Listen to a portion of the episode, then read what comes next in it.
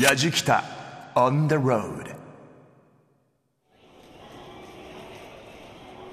お久しぶりです。今日の旅人は毎日電車通勤の服部由伸です、えー今日はですね埼玉県埼玉市の大宮にやってまいりました。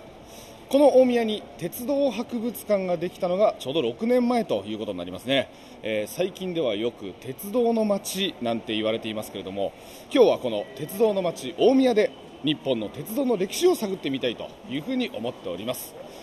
ということで私が今いるのはですね大きな大宮駅のかなり奥の方になっております。ゴムのタイヤで走る列車埼玉新都市交通ニューシャトルの大宮駅です。ちょうど今ねニューシャトルが到着したんでしょう、えー駅の改札口から多くの人が出てきております。この後このニューシャトルに乗って鉄博鉄道博物館に行ってみたいというふうに思っております。それでは行ってきます。鉄博って言うんだ。耳で感じる旅番組「やじきたオン・ザ・ロード」ご案内役の中田美香です。今回は鉄道の街埼玉県の大宮を旅します。昔神田の万世橋にあった交通博物館。大宮に移動してスケールアップしまして6年前にオープンしましたよね。これを機に大宮は鉄道の街と言われることが多くなったんですが実は大宮もっともっと古くから鉄道の街だったんです。明治時代に大宮駅ができてから東北方面と上信越方面の分岐点だったこともあって列車の大きな車庫や車両の検査をする工場などができて鉄道マンたちがたくさん住んでいました。国鉄病院なんていうのもあったそうですし埼玉スーパーアリーナがある埼玉新都心の場所も昔は貨物列車の入れ替えをする操車場だったんです。そのためか大宮の街を歩くと今も鉄道の関連施設がたくさんあります。そして6年前にできた鉄泊鉄道博物館の人気もあって鉄道の街と多くの人に認知されるようになったんです。そこで今日のやじきたはこの鉄道博物館をはじめ大宮にある鉄道の面白いスポットを歩きながら日本の鉄道の歴史を感じてもらったり貴重な鉄道体験をしてまいります。題して鉄道の街大宮で鉄道の歴史を探る旅。旅の様子は番組ホームページの動画や旅日記でも楽しむことができます。ぜひホームページ一緒にチェックをしながら聞いてください。アドレスは www.jfn.co.jp スラッシュやじきた。www.jfn.co.jp スラッシュやじきたそれでは耳で感じる旅番組やじきたオンザロード出発進行やじきた on the road grooves and moves your day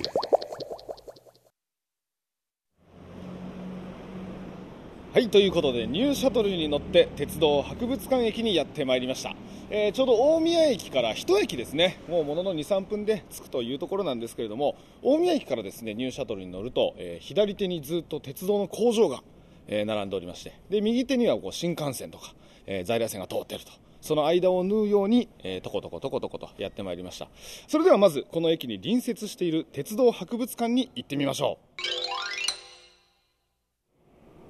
ということで今ですね、えー鉄道博物館の中にお邪魔してますけれどもそれでは鉄道博物館広報の古藤哲弘さんにお話を伺います。よろしくお願いします。よろしくお願いいたします。まずはもう古藤さん、はい。お名前が哲弘さんと、ええまあ、漢字で書くとですね、まあ、哲学の哲に、はい。まあ、博物館の博ですね、はい。ええ鉄泊と、そうですね。よくお気づきになられました。ええよく言われるんじゃないかなと思いますけど。鉄泊の哲弘さんに、えー詳しくえーお話を伺いたいと思いますけれども。まずはこの鉄道博物館、はい。コンセプトを教えていただきたいんですけれはい。ども、、あの鉄道博物館は3つのコンセプトで成り立ってまして、うん。はい。い、あのいわゆる鉄道のもののですね資料とか研究をしておりますので、鉄道博物館としての一つ、はい。えーコンセプトがあるのとあとは歴史博物館っていう部分とですね、教育博物館という側面を持った3つのコンセプトで成り立っている博物館になってます、もう今見下ろすと、はい。もう車両がたくさん並んでます。はい。どれぐらいの数あるんですかここには？今見ていただいているヒストリーゾーンはですね、はい。36両の車両が、36はい、展示しておりまして館内で37両はい。え展示の方はさせていただいております。実際に走っていたものが並んでいるという認識ですよね、はい、そうですね。あーかなり広いんですけれども、はい。まあこの鉄道博物館自体の大きさでいうとどれぐらいありますか、あの分かりやすいのがですね、ほぼ東京ドームと同じサイズ。あですね。そうですか。はい。あの一応4万6500平米ほどありまして、縦長でなんですけども、そうですね。結構広さありますからね、はい。えー今日なんかも実はあの入り口で開館前に、はい。2時間半前から並んでるっていう少年たちがたくさんいましたけども まあそれぐらい楽しめる場所ということだと思いますので、今日はですね、まあ、あの日本の鉄道の歴史を年代別に、えー教えていただいたりとかですね、はい。まあ、いろいろ珍しい体験もさせていただきたいとはいいうことで、えーお世話になりますけれどもよろしくお願いいたします、はい、よろしくお願いいたします。中田美香がお送りしています「やじきタウンザロード」今日は服部義信さんが埼玉県の大宮を旅します。鉄道の街大宮で鉄道の歴史を探る旅ここ東京ドームと同じぐらいの広さって広いですよね。あのかなりこう縦に長い作りになっていますが今手元にパンフレットがありまして他にも公園になっている場所があったり鉄道模型の大きなジオラマなども展示されています。まあ、あのこの段階ではまだ服部さん鉄道すごく好きっていうてっちゃんという感じではないんですがこの旅でどんな風に変化していくんですかね。そのあたりもちょっと楽しみです。ではいよいよ実際の車両がたくさん展示されている場所で日本の鉄道の歴史を紐解いていきましょう。それではヒストリーゾーンにやってまいりました、えーヒストリーゾーンはですね、えーたくさんの車両鉄道が並んでおりまして今はもう親子連れがたくさんキャッキャキャッキャ言いながら、えーあっちこっち行ってますけれどもここからは鉄道博物館の学芸員奥原聡さんにいろいろと教えていただきます。どうぞよろしくお願いいたします。はい、よろしくお願いします。はい、えーこのヒストリーゾーンどんなテーマで展示がなされているんでしょうか？はい、えーこちらはですね、えーまあ、日本の鉄道の歴史が今年で140年ということになるんですけれども、はい。まあ、その歴史の中でですね実際に活躍した車両ですね、それが37両展示されております。でその中でですねそれぞれの時代をですね、まあ、語るような車両ということになるんですけれどもそういった車両を中心にしまして、まあ、鉄道の歴史ですねそれを紹介しております。はい。まさに、えー時代を追って、えー鉄道を見ることができるとはい。いうことなんですけれども、そうですね。まずあの、は日本の鉄道の歴史ですよね、はい。まあ、140年とありましたけれども、はい。い、つ頃どんな形で始まっていったんでしょうか、はい。えーちょうど、まあ、今から140年前ですが、明治5年ですね、はい。になるんですけれども、その年の10月にですね、えー東京の新橋とそれから横浜の間ですね、その間を結ぶ鉄道が開業しております。はい。はい。でその時の車両が今、目の前にあるそうです。ね。はい、あのこちらがですね1号機関車という蒸気機関車なんですけれども、まあ、その時ですね、まあ、イギリスからこれは輸入された機関車なんですが、まあ、当時は日本には鉄道の技術というのが全くありませんでしたのはい。で、あのイギリスからあの技術を導入したんですね、ほうほうほう。でその中で機関車もイギリスから輸入されまして、まあ、その時蒸気機関車が10両、えー輸入されてるんですが、はい。そのうちの1両がこの機関車になります。確認ですけれども、実際にじゃあ輸入されて、実際に走ってたはい。そうです車両がここにてい。た機関車ですね。はいさあそして明治の後期から大正にかけてですかね、えーはい。国鉄、いわゆる国鉄ができ始めたと、そうですね。すね。はい。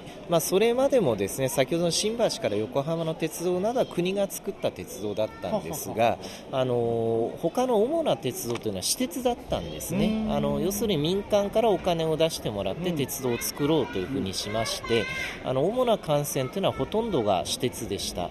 でそれをですねやはりあのいろんな会社があるということでは、あのまあ、特に日露戦争の時にですね、あの軍事輸送をするときに不便が非常に多かったということでそれを一体的に運営しようということで法律ができまして、えー明治39年ですねあのいわゆる国鉄ですね、はい。それが出来上がるんですね。それまでの私鉄を買収しまして、はいはい。まあ、ほとんどの区間が、まあ、国の鉄道になるんですね。う、ん。まあ、それ以来いわゆる国鉄というのが出来上がります。さあということで大正時代にはい。入ってきた頃、はい。えー明治のお頃とは何が違うのか、はい。大きなところは何でしょうかね。そうですね。やはりあの電車が出てくるんですね、あの電気になっていったと。そうですね、はい。あのそれまではですねあの先ほどの蒸気機関車もそうですけれども、やはりあの機関車、蒸気機関車ですね、はい。それが客車や貨車を引くというスタイルですね、はい。はい。それしかなかったんですけれども、あの明治の末くらいになってくるとですね、鉄道の電化というのが行われまして、要するに動力が電気に変わるわけですね、でそれを元にして走るあのいわゆる電車、はい。そういったものが登場してきます。まさに今の電車の最初という感覚でいいですよね。そういう感じですね、うんうんうん。はい。さあ少し移動してまいりまして、はい。こちらが昭和初期、はい。まあ、戦前の頃の車両ということになりますね。はい。そういうことになりますね。えー今目の前にある電車ですけれども、今現在平成で使っている電車とほとんど見た目は変わらないですね。そうですね、これは雲波40というやはり通勤用の車両なんですけれども、すで、にこの時期には車体の長さが20メートルですね、であの幅もですね大体2.8メートルくらいありますので、ええ。あの大体今の通勤用の車両と変わらない、えー規格になってきています。ただ、まだこれ扉の数が片側3箇所なんですね。はい、でもあの車内を見てもですね、い、はい。わゆる横長の、はい。お椅子が、左右にあって、はい。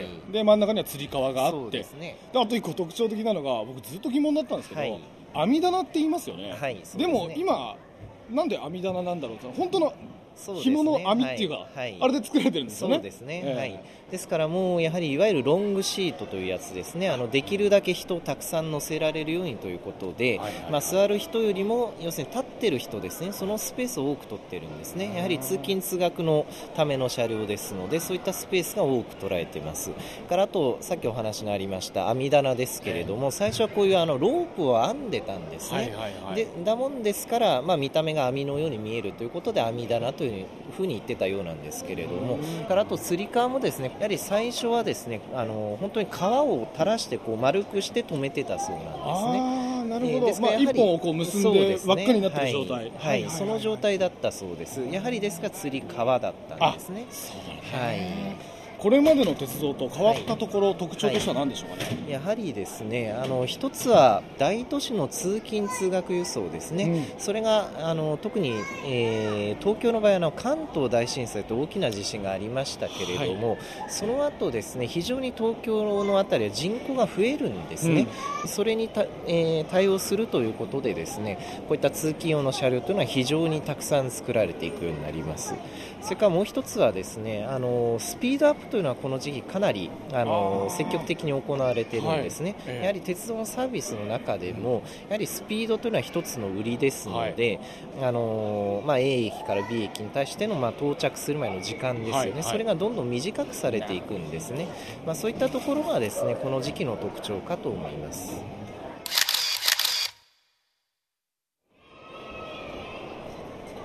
さあそしてここはですね戦後から昭和30年代そして昭和40年代の鉄道ですね、はい。そうですね。えーはい。戦後これで大きく変わった部分というと何でしょうね。そうですね、やはりですね、あの車両が非常に近代化されてくるんですね、はい。あのご覧の通りカラフルな車両が増えてくるんですけれども、やはりこの頃はですね車両の技術が非常にあの進歩しまして、例えばあの台車がですねいわゆるエアサスの台車ですよね。乗り心地が良くなったりですとか、あるいはあの特急列車に冷房装置が取り付けられたりですとか。この頃ですか。そうですね、それからあと、まあ、さっきお話ししたようなスピードアップというのもかなり進んでいきます、ですからそういった意味でのサービスですかね、それが非常に良くなってくる時期でもありますね。今目の前にあるのはですね、はい。い、わゆる寝台列車ですね、はいブルートレインって言われてたのはこれですか、はいそうですね、今あの表示を見ると東京博多と書はい。いてありますけど、はい。実際やっぱ東京博多間を、そうですね、あのこれは朝風という列車で使われてた車両で、はい。えー東京ですね夕方に出まして、はい。で翌日の朝午前中ですね、あの大体17時間くらいかかったんですが、博多へ着くということで、まあ、当時はまだ新幹線もそれからあの飛行機の利用というのは一般的ではなかったので、あの非常にこれが一番早い移動手段だったんですね、ですから非常にビジネス客も多かったそうです。でこの時代まではですねまだですね寝台車自体も少なかったんですね、うんうん。ですから夜もですねあのいわゆるはあの向かい合わせの座席でですね、はい。それで仮眠っていうんでしょうかね寝ていくというのが普通だったので、その時代にですねこういう寝台がついていてから先ほどお話した乗り心地もいいですしで冷暖房もついている車両ということで非常にまああの当時とすれば進んだサービスの車両だったんですね。ですからそういったこともありまして特にこの朝風という列車走るホテルというふうに呼ばれたりもしてたそうです。はい服部由伸さんが埼玉県埼玉市の大宮を旅しています矢敷北オンザロード鉄道の街大宮で鉄道の歴史を探る旅このヒストリーゾーンすごいですね日本の鉄道の、まあ、スタートライン新橋横浜間を最初に走ったあの1号機関車を生で見ることができる。まあ、鉄道記念物で重要文化財でもあるというこの機関車。よく浮世絵の絵とかで見るあの機関車ですね。それからブルートレインも展示されていました。私はあのー、祖母が富山に住んでいるのでよく幼い頃ねブルートレインの北陸号に乗って田舎まで遊びに行っていましたけれども B 寝台でしたか？あの入ると2段ベッドが2つあって大体兄が上に乗るんで私下の方の2段ベッドの下に寝るんですけど兄の寝相が悪いと埃がすごい落ちてくるんですよね。昔のことですから、はい、他にも明治大正昭和を代表する希少な車両や初代新幹線のゼロ系なども展示されています。さらに一角が分厚いガラスで覆われている重厚な車両が6両展示されていたんですがこれが歴代の5両車です。つまりお召し列車などに使われた皇族専用の車両です。これあの写真が目の前にあるんですけれども本当にどの車両もあの外装には漆が塗られていてで窓枠などは金箔で縁取られ内装も織物螺鈿細工七宝焼き漆など和の技術工芸を集結させて作られたというもう絢爛豪華です。はい。さあ日本の鉄道の歴史を感じることができた服部さんそろそろお腹が空いてきました。鉄道博物館の館内にありますレストランに立ち寄ってみましょう。矢 On the road.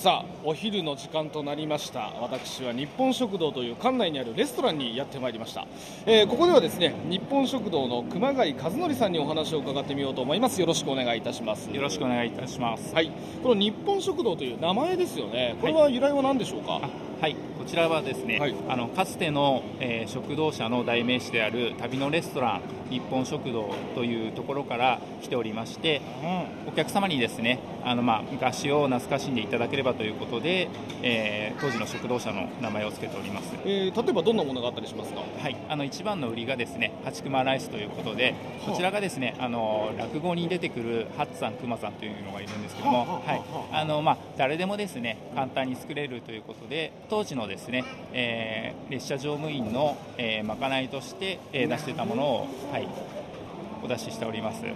ということで実はですね、えー、てっちゃんの中でも食堂車マニアというのがこの番組の、えー、作家である久保さんなんですけれども実は私を含めスタッフ全員分のメニューを今日なんかもう勝手に決めてくれているというなんかありがたいのか悲しいのか心配なのかよく分かりませんけれども久保さん大丈夫なんですかこれ？大丈夫です。もう服部さんのためにも熊谷さんにこのメニューをとも伝えてありますということはじゃあ熊谷さん的にもぜひ我々に味わってほしいのはこれだとい。うアドバイスもいただいて、はい、いやもう僕今日なんかペコペコなんで朝からお世話になってますからぜひよろしくお願いします。よろしくお願いいたします。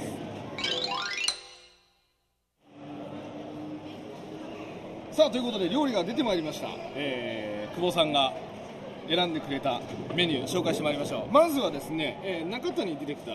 これはですね旅だから食堂車でちょっとリッチに食べようという時に定番だったという懐かしの列車食堂ビーフシチュー。いい匂いしてるわ。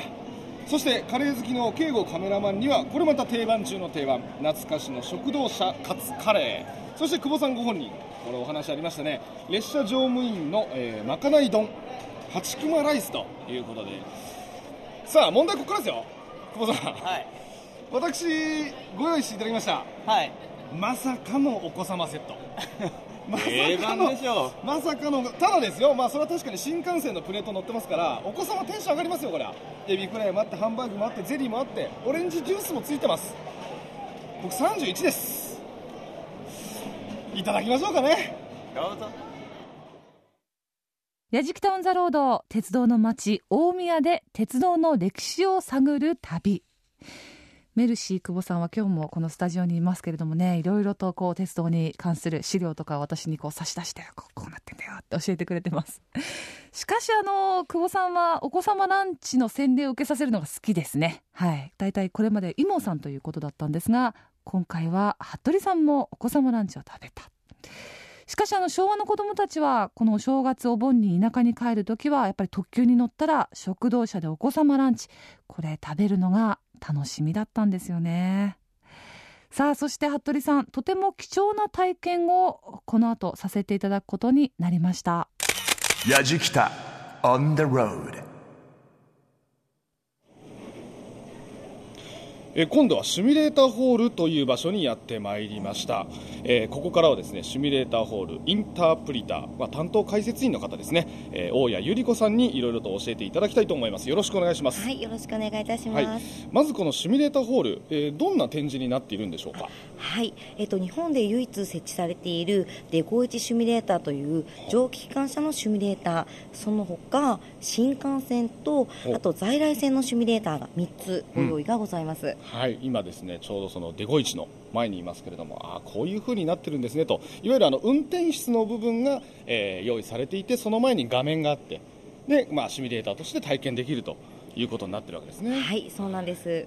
やっぱりこの一番珍しいのでいうとこのデゴイチですかねはい、このデゴイチシミュレーターがやはり売りにもなっておりまして、はい、本物のデゴイチ、えー機関車ですね、はいを実物を使ってそれであの実際に体験をしていただけるというものになっておりますちょ。っと待ってくださいということはここに今展示されているものは実際に走ってたものをこっちへ持ってきてるとはい、そうなんです。こちらがは、はい、デゴイチの426号機と申しまして、はい1940年からはい1972年まで、およそ32年間、はい実際に東北の方を走っていた機関車になります。はあそれが実際に体験できるとはい、そうなんです。今日ははテンション上がりますね はい、えーお楽しみいただければと。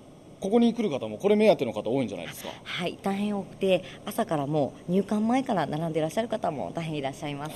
実際ということはあのあれですよね人数制限とかありますよねきっと。はい、1日27名様先着ということになっております。こ。れは貴重ですね、はい。えーだからみんな並んでね整理券を手にしようとしてるわけですけれども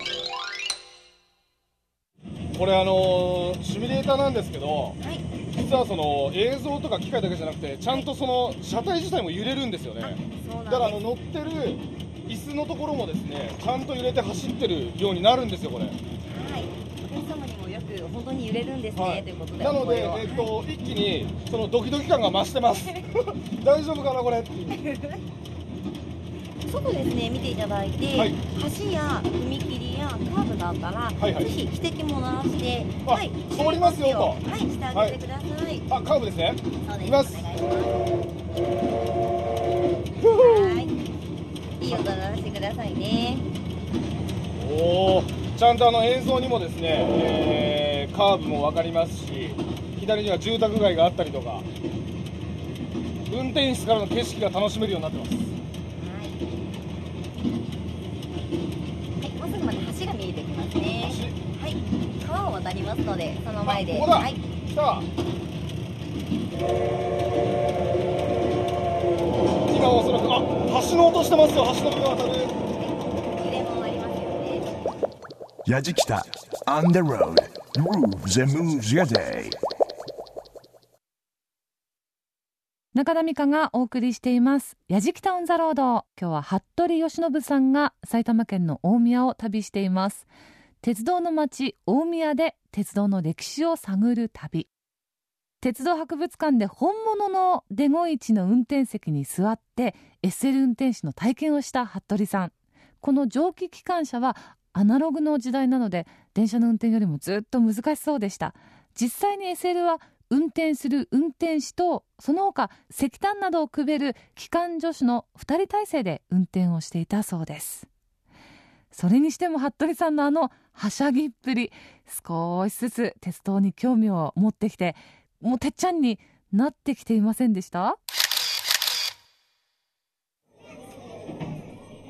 さあ続いてラーニングゾーンにやってまいりました、えーここはですね目の前には例えば、えー車輪が置いてあったり信号機が置いてあったり、まあ、線路レールが敷いてあったり、まあ、いろんな展示物が各所にあるということになっておりますけれどもこのラーニングゾーンこれから回っていきたいと思いますということでこのラーニングゾーンの制作運営担当笠井虎彦さんにいろいろ教えていただきます笠井さんよろしくお願いいたしますはい、笠井です。よろしくお願いします。はい、このラーニングゾーンでは何がテーマで展示されてるんでしょう？はい、ここ建物が3階建てになってます。はい。えで1階が、えー鉄道の職場体験がちょこっとできます。はあ、はあはあははい、で2階3階は鉄道の原理仕組みについての展示あをテーマにしてます。で、はい。今いるのが2階二階です。よね。ですはい。ですので今目の前には車輪があったりとか、はい。まあ、信号機があったりとか、え。えーいろいろあるわけですね、はい。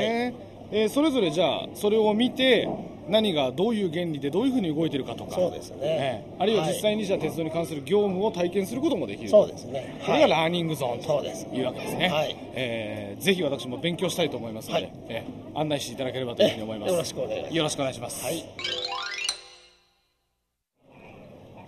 はいということでラーニングゾーン3階に来ましたけれども、はい。目の前に見えているのはこれ大きくパンタグラフですよね。電車はい、のパンタグラフです。これは要はあの電気を取り入れるそうです。システムということですよね、はい。はい。はいはいこれしかも何？上げ下げができるんでね。ですきます。そもそもですけど上げ下げするんですか、パンタグラフって。します。どういう時にどうしていくんですか？例えば、は車庫に入ってはい。夜電車が寝る時ですね。あとあの電気が通ってると困る時も下げますね。電気が通ってると困る、ええ。はい。例えば検査する時ですとか。なるほど、え結局ここからとあの電気を取り入れて、ええ。モーターが動いてえ走ると、はい。そうです。なるほどね。はい。じゃあこれ実際にちょっとやってみてよろしいですか？どうぞどうぞ。ちょっと長めにボタンを押して長く押してねと書いてあります、はい。じゃあ下げます。今上がってる状態なんで下げますシューンと下がりましたね、はい。これでもう今電気がない状態ですね。そうですね。大体あのこのラーニングゾーン作るときに、はい。なるべく展示装置をですね本物の鉄道の部品それから鉄道の車両の模型、はい。これをたたくさん使っていこうっていう方針で展示装置作ってたんです、まあ、パンタグラフちょうどありましたのでここは使いました。活用しましたさあということで、え1階に降りてまいりました、えーここは駅構内ラボなどの体験ができるということでですねここはちょうど、えー鉄泊駅ということになってますね、えー鉄泊駅で緑の窓口業務体験、えーなんと切符を発見できると。いうことでよろしくお願いいたします。よろしくお願いします。えー聞きます。インタープリンターの川本みどりさんです。どういうふうにしたらいいですかこれは？はい、まずお客様役と駅員さん役に分かれていただいて、はいはい。お客様に申し込み用紙書いていただきます。わかりました。はい、じゃあですね笠井さんちょっとあの、はい。どこに行きたいか書いてもらっていいですか？はい、わかりました。えー、じゃあ2月の11日、はい。えー東京から仙台まで。大人1人、はい。子供ゼロ、はい片道。なるほど一人旅ですね。えかしこまりましちょたっと寂しいんです いやそんなことないと思います書 はい。いてるところがありました。ら。あそうですよ書い。てますはい。えー、加瀬さん、はい。指定席券か自由席券選べますけやっどぱり座っていきたいですからこっちですね。いいですね、はい。指定席でね。指定席です。はい、えー、じゃあ日付と区間といただきました。はい、申し込み用紙を見ながら予約をしていきます。はい、えー、お乗りになる新幹線をお入れください東京から仙台なので。仙台の東北ですか。そうですね。はい。東北、ポイント、えー乗車駅。乗車駅。東京。降車駅。仙台。ありました、えー大人子供大人1名。はいあ来ましたはいね、時間帯が出てまいります。お客様に好きな時間を選んでもらってください。そうですね。じゃあ笠井さん何時頃はい。出発しましょう、えーっとですね2時過ぎのがいいですね。2時過ぎですね、2時過ぎですとですね今普通車であれば全部空いてます。あそうですか、えあそうしましたらねちょっと早めに今日4時半ぐらいからご飯食べたいんですが。あいいですね、ええ。ゆっくりめですね。じゃあそうですね。えーっと東京はい。2時21分、はい。で仙台に4時17分っていう。ぴったりです。ありますけど、はい。これでいいですか？お願いします。川本さんこれで選べばいいですね。はいタッチしてください。はい、じゃあピッといきます。あ来ました。はい、では。じゃあ発見します。あるあるこういう機械切符が上から出てきますから、ここから。ウィーンって言ってますよそうそうこうやって発見してもらうんですよ。あこれで出ましたね？はい、お客様の方に向けて。あ出ました。見やすいように。では、えー、笠井さん。はい。チケットが取れました、あはい、えー本日14時21分発、ええ。ー仙台まで。はい。あ気をつけてりがとうございます。いって。らっしゃいませ行ってきますこのラーニングゾーンなんですが鉄道の原理や仕組みをお子さんにも分かりやすく知ってもらうための体験展示のコーナーということで親子連れのお客さんが当日もたくさんいらっしゃったそうですまたあの緑の窓口体験っていうのをね服部さんなさっていましたけどだしこれやったらお客様に迷惑かけそうですよ。はい。あのなんて言ったって自動券売機で自分で券を買う時にねすっごい苦労するんですよ。あの回数券の買い方とかあと新幹線の列車と座席を決める時とか戸惑って大体あの係の方に聞くっていう迷惑なお客さんです。すいません。それから鉄道博物館だけに鉄道のお土産がいっぱい並んでいます。ミュージアムショップという売店もあったそうで今日はお土産がたくさんスタジオに届いています。人気の商品ベスト3ということなんですがまず人気第3位が小風呂敷です。これあの今手元にあるんですがお弁当を包むような小さめの風呂敷バンダナぐらいの大きさですかね、えー、ブルーの布地に鉄道博物館で展示されている数々の車両が白抜きされていたり赤だったりっていうので、えー、描かれていますけど可愛らしいですね。あの先ほど話にも出てきました1号機関車なんかも、えー、ありますね。それから第2位人気の第2位が石炭あられ。これあの本当に石炭みたいな感じです。真っ黒なんですがこれでもあられということで。香りは確かにあられの香りです。でも真っ黒です。ちょっといただいていいですか？あ美味しい。あられの味です。でも真っ黒っていうのが気になる。へえこんなのあるんだ。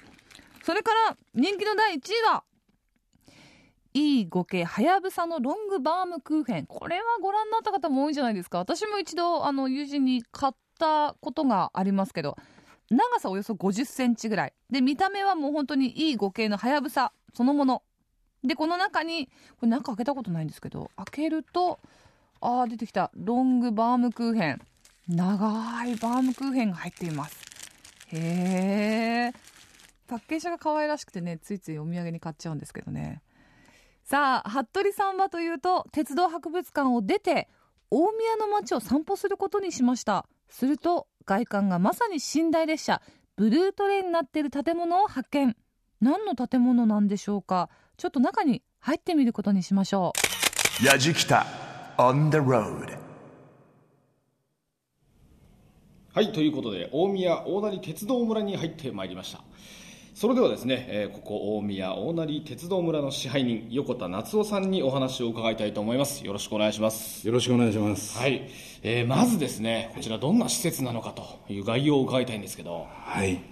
えー、一つはあの温浴スーパー銭湯温浴施設。いいですね、えー、それからお食事どころのレストラン、うんから宿泊どころのホテルと、えー、産業体の複合施設になっております。あ、まあ、いずれにしても癒し空間ですね。そういうことになります。はい、ね、まあ、外はまずあのブルートレインをイメージした、ね、作りになってますよね、はい。えー、中身この館の中でもそういうコンセプトがあるわけですか？はい。えー、外観、まあ、ご覧の通り、あの、うん、ブルートレインを模した、そうでしたね。えー、外観のホテルということでございます。それから中へ入りますと、はい、部屋の方もそれなりにいろいろと、えー、ブルートレインに、ええー、のイメージで作ってありますので、はい、えー、まあ、お客様もいい夢を見ていただけるんじゃないかというふうに思っております。例えばどんなポイントポイントでブルートレインを意識したものがありますかね？えー、そうですね、あのツインで片方が2段ベッドになってる、よく寝台列車2台になってるんですが、ね。はい、あと照明とか、あるいはその、うん、部屋のコーナーなども丸みを帯びていて、うん、あの列車の空間をこう、醸し出しているというような作りになっております、はい、もちろん宿泊もできると伺いましたけれども、はい、例えば日帰りで例えば入浴だけしに来るとか、はいはい、入浴とお食事だけで、ちょっと立ち寄った休憩所としても使えますよね、はい、えー、その通りです、うん、もう今お話聞いてるだけでも、はい、いろんなイメージが湧いてますが、えー、ぜひあの館内の方も案内していただければというふうに思います。よろしくお願いします、はい、はい、よろしくお願いします。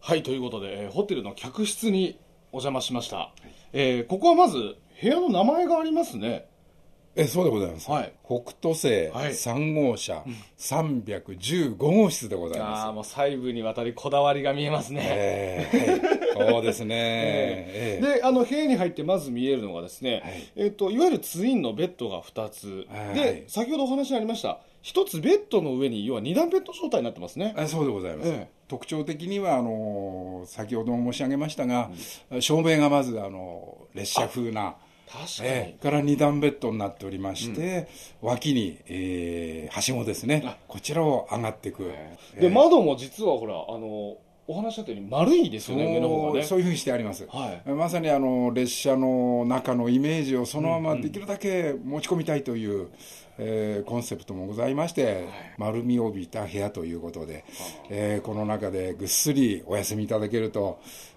まさに北斗星の中で夢を見られるんかなというふうに思っております、はい。はいということで大宮大成鉄道村、えーフロント入ってすぐのところにですね特大ジオラマテーブルがあるということで、えーやってまいりましたけれども、はい。いやー大きなジオラマテーブルですねこれね。はい。えー実はあの長さが8メートル、8メートル、ええから横幅が1メーター3、40というところでしょうか、はい。ええ。あのテーブルのですねはい。中央に、えー大きなそのジオラマが作ってありまして、はい上まあドーム型にですねええ。プラスチックのあのケースがあるんですけれども、僕あの入ってきた時に、えあここ回転寿司あるんだと思ったんですけど。あなるほど、なるほどね、えーあの私どもあのジオラマテーブルということで、えーご家族のお客様などが、ええ。ージオラマを見ながら、見ながらね。えあのお食事を、レストランの方で注文したお食事をこちらで召し上がっていただくと。でえやっぱ何よりも気になるのは、え露天風呂も？あるわけですね、そうですね。あの露天風呂はやはりあの体が温まって、はい。顔の部分が今の時期ですとひんやりとそうですね。非常に気持ちいい、はい。えー露天風呂ございますので、えーぜひあのご体験いただければというふうには思いますが、えー。Yajikita on the road. Grooves and moves your day.